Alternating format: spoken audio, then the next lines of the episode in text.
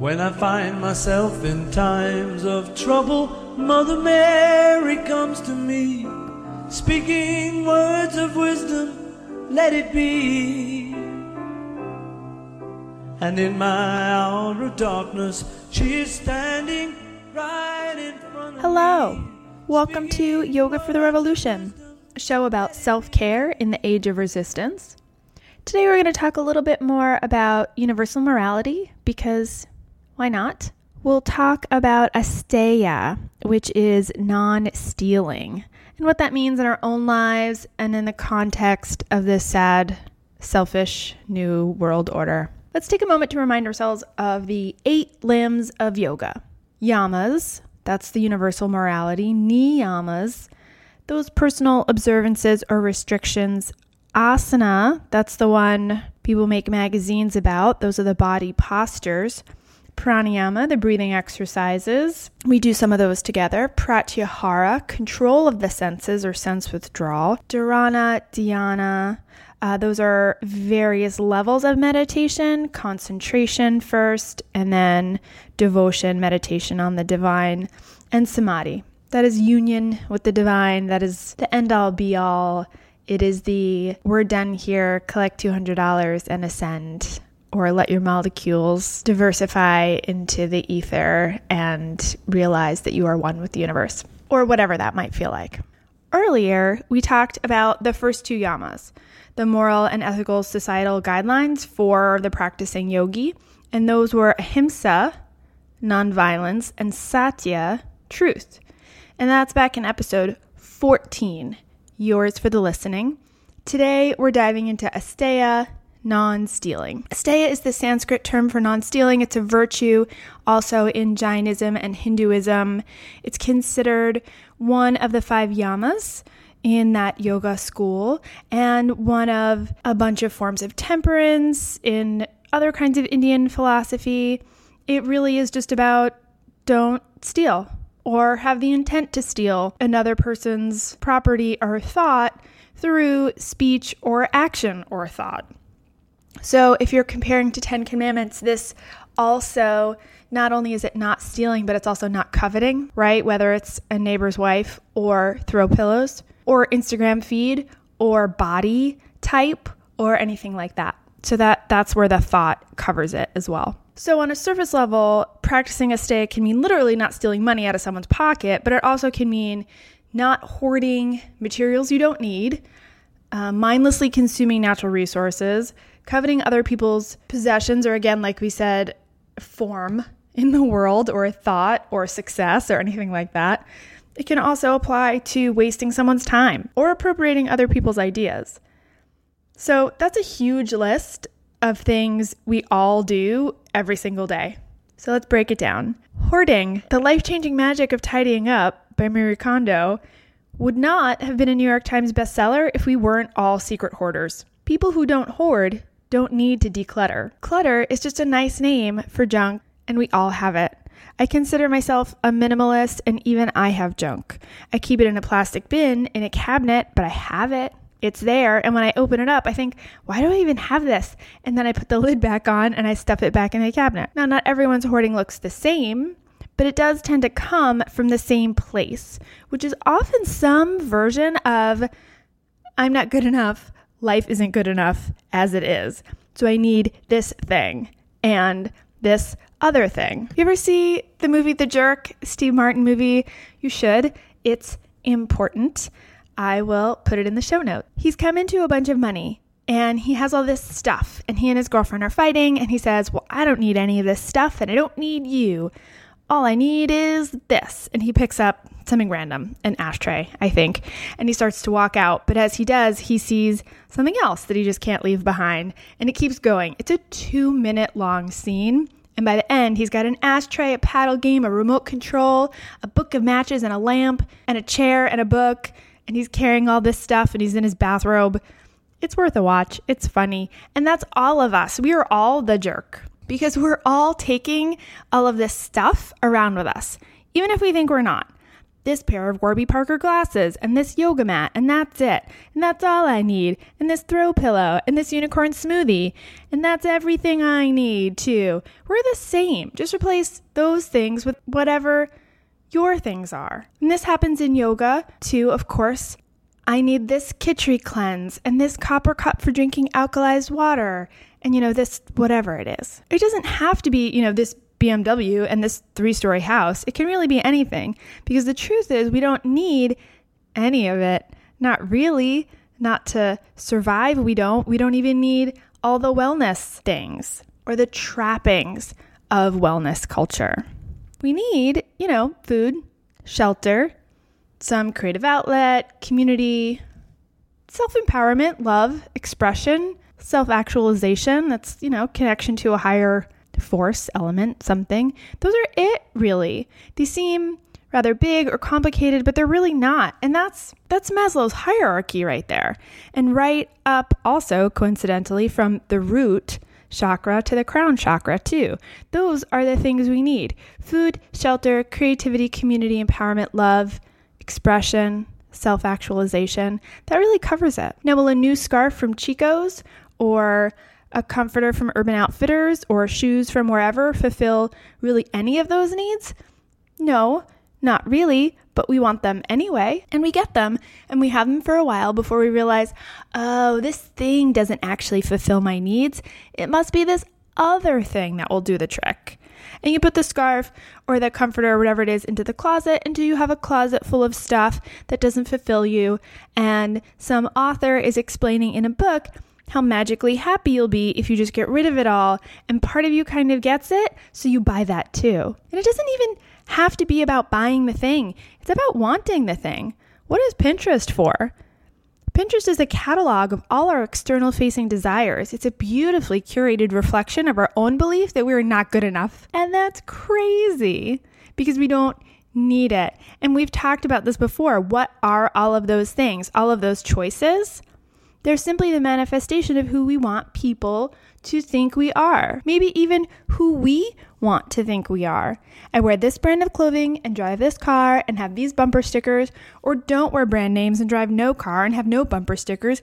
Either way, we're projecting some image out into the world of who we think we should be. We don't need any of those things to really be who we are, right? When I'm alone, I'm still me. And no one is watching. In fact, I may be more myself when no one is there to see the show, but we're obsessed. Our whole culture is. And we seem to be so lost in it that we don't really care about the cost. We choose not to think about it. We all know where our iPhones are made, and we kind of put that in a little envelope in our brain and store it somewhere, and we choose not to think about it or act on it. Now, if you go back to what we're using for original definition of asteya, it's not stealing, yes, not hoarding, not coveting, not consuming resources or time or ideas. And we're kind of failing at that as a culture. Let's touch on consumption of resources for a second. Food, forget it. Uh, we in America throw out like 40% of the food we buy. We buy it and then we throw it out. I have a bunch of kale in the fridge right now and dandelion. I know I can barely hear myself say it. It sounds so cliche, but yes, I have those greens. And if they don't make it into a salad or a smoothie or something soon, they're getting tossed. It goes from being food to being garbage. We do that all the time. Even if we eat it, we're fat. I mean, maybe not the dandelion, but sorry, America, we're, most of us are fat. We eat too much food way more than we need and we're consuming those resources. And what about what it is that we're eating? How high or low on the food chain are we eating?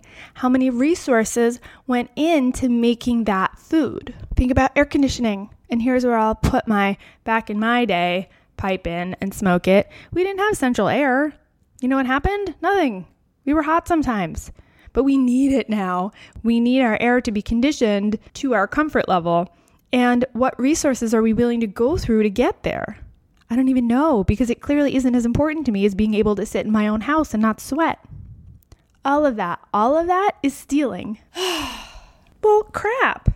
This is even before we get into wasting other people's time and wasting our own time. How many of you, of us, go on the internet and then an hour goes by? I do it. I go onto Pinterest or Instagram because I like to look at pretty pictures. I find it calming. But then, bam, an hour goes by. I could have been reading. I could have been learning something. I could have been moving my body. I could have been talking to someone sitting next to me.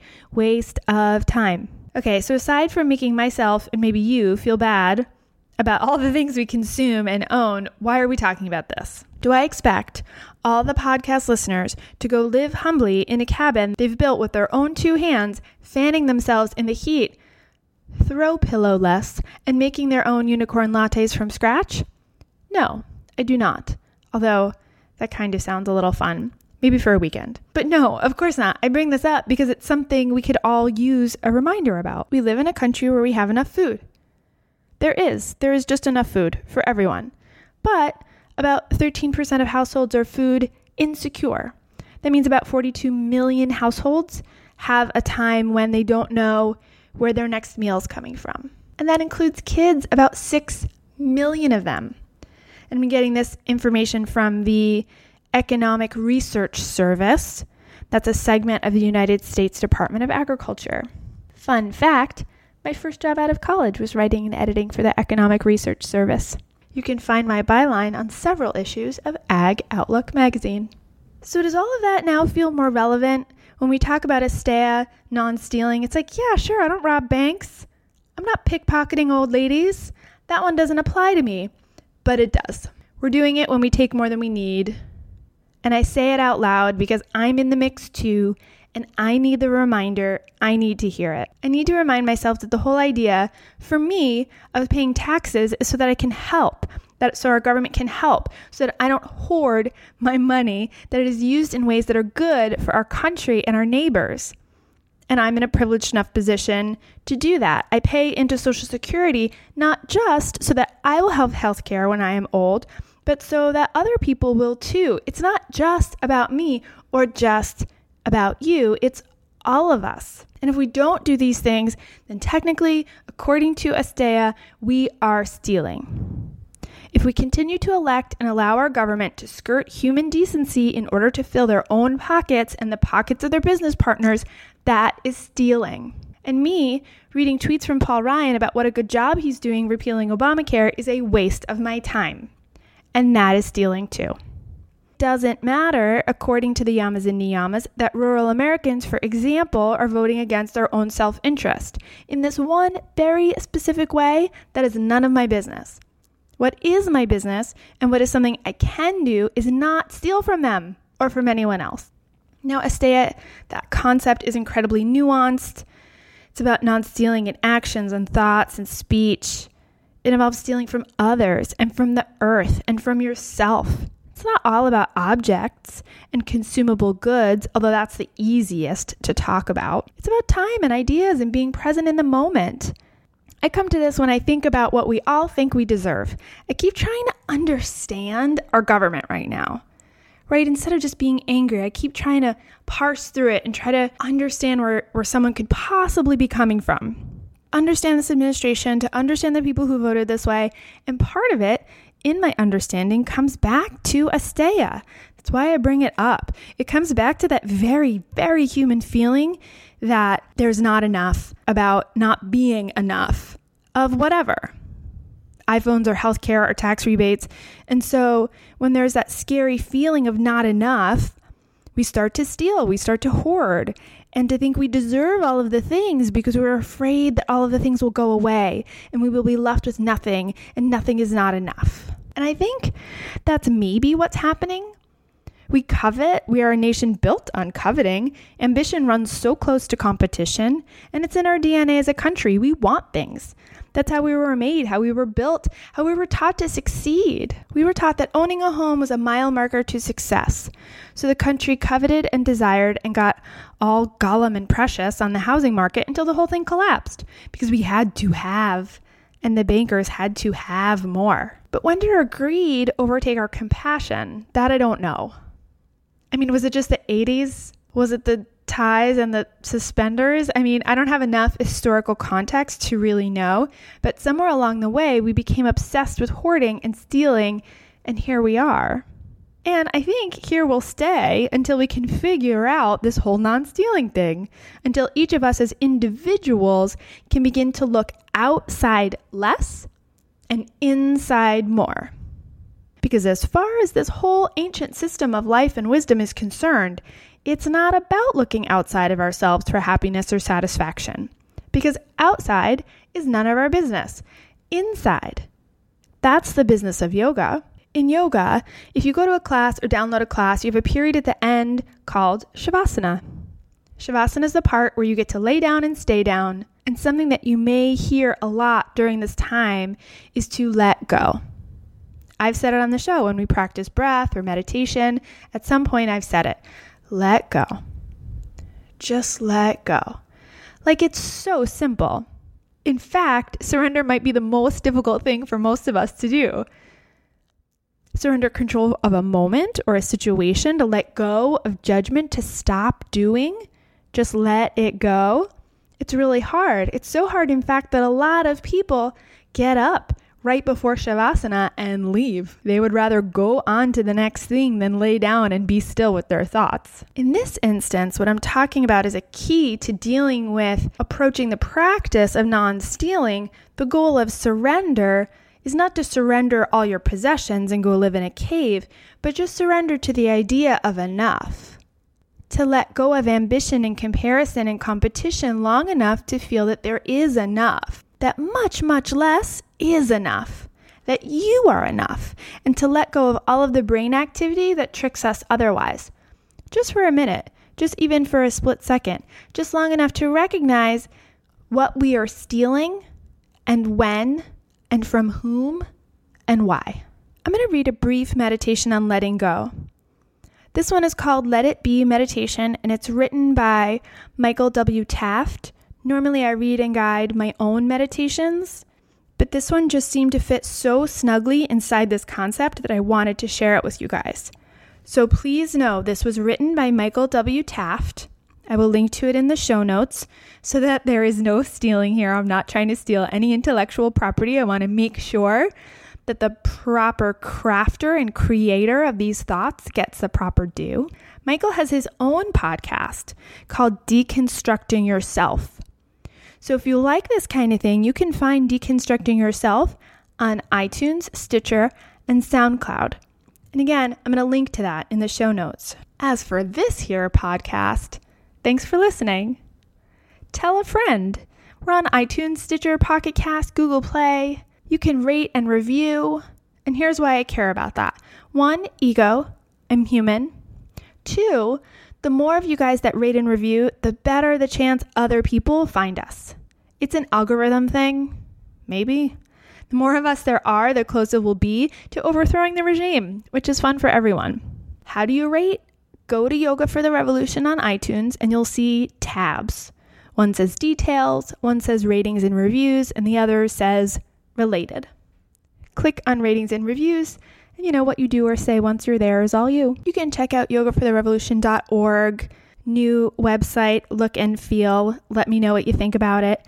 Write me an email. Talk to me on Facebook at facebook.com slash yoga for the revolution or follow on Twitter at y underscore f underscore t underscore r or find me on Instagram if that's your jam. What we've got now is a brief meditation on letting go.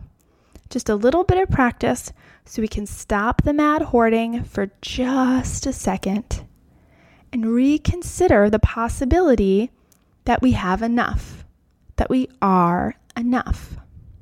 Find a quiet place or quiet enough. Be comfortable. This doesn't have to look a certain way, just make sure you can breathe and listen.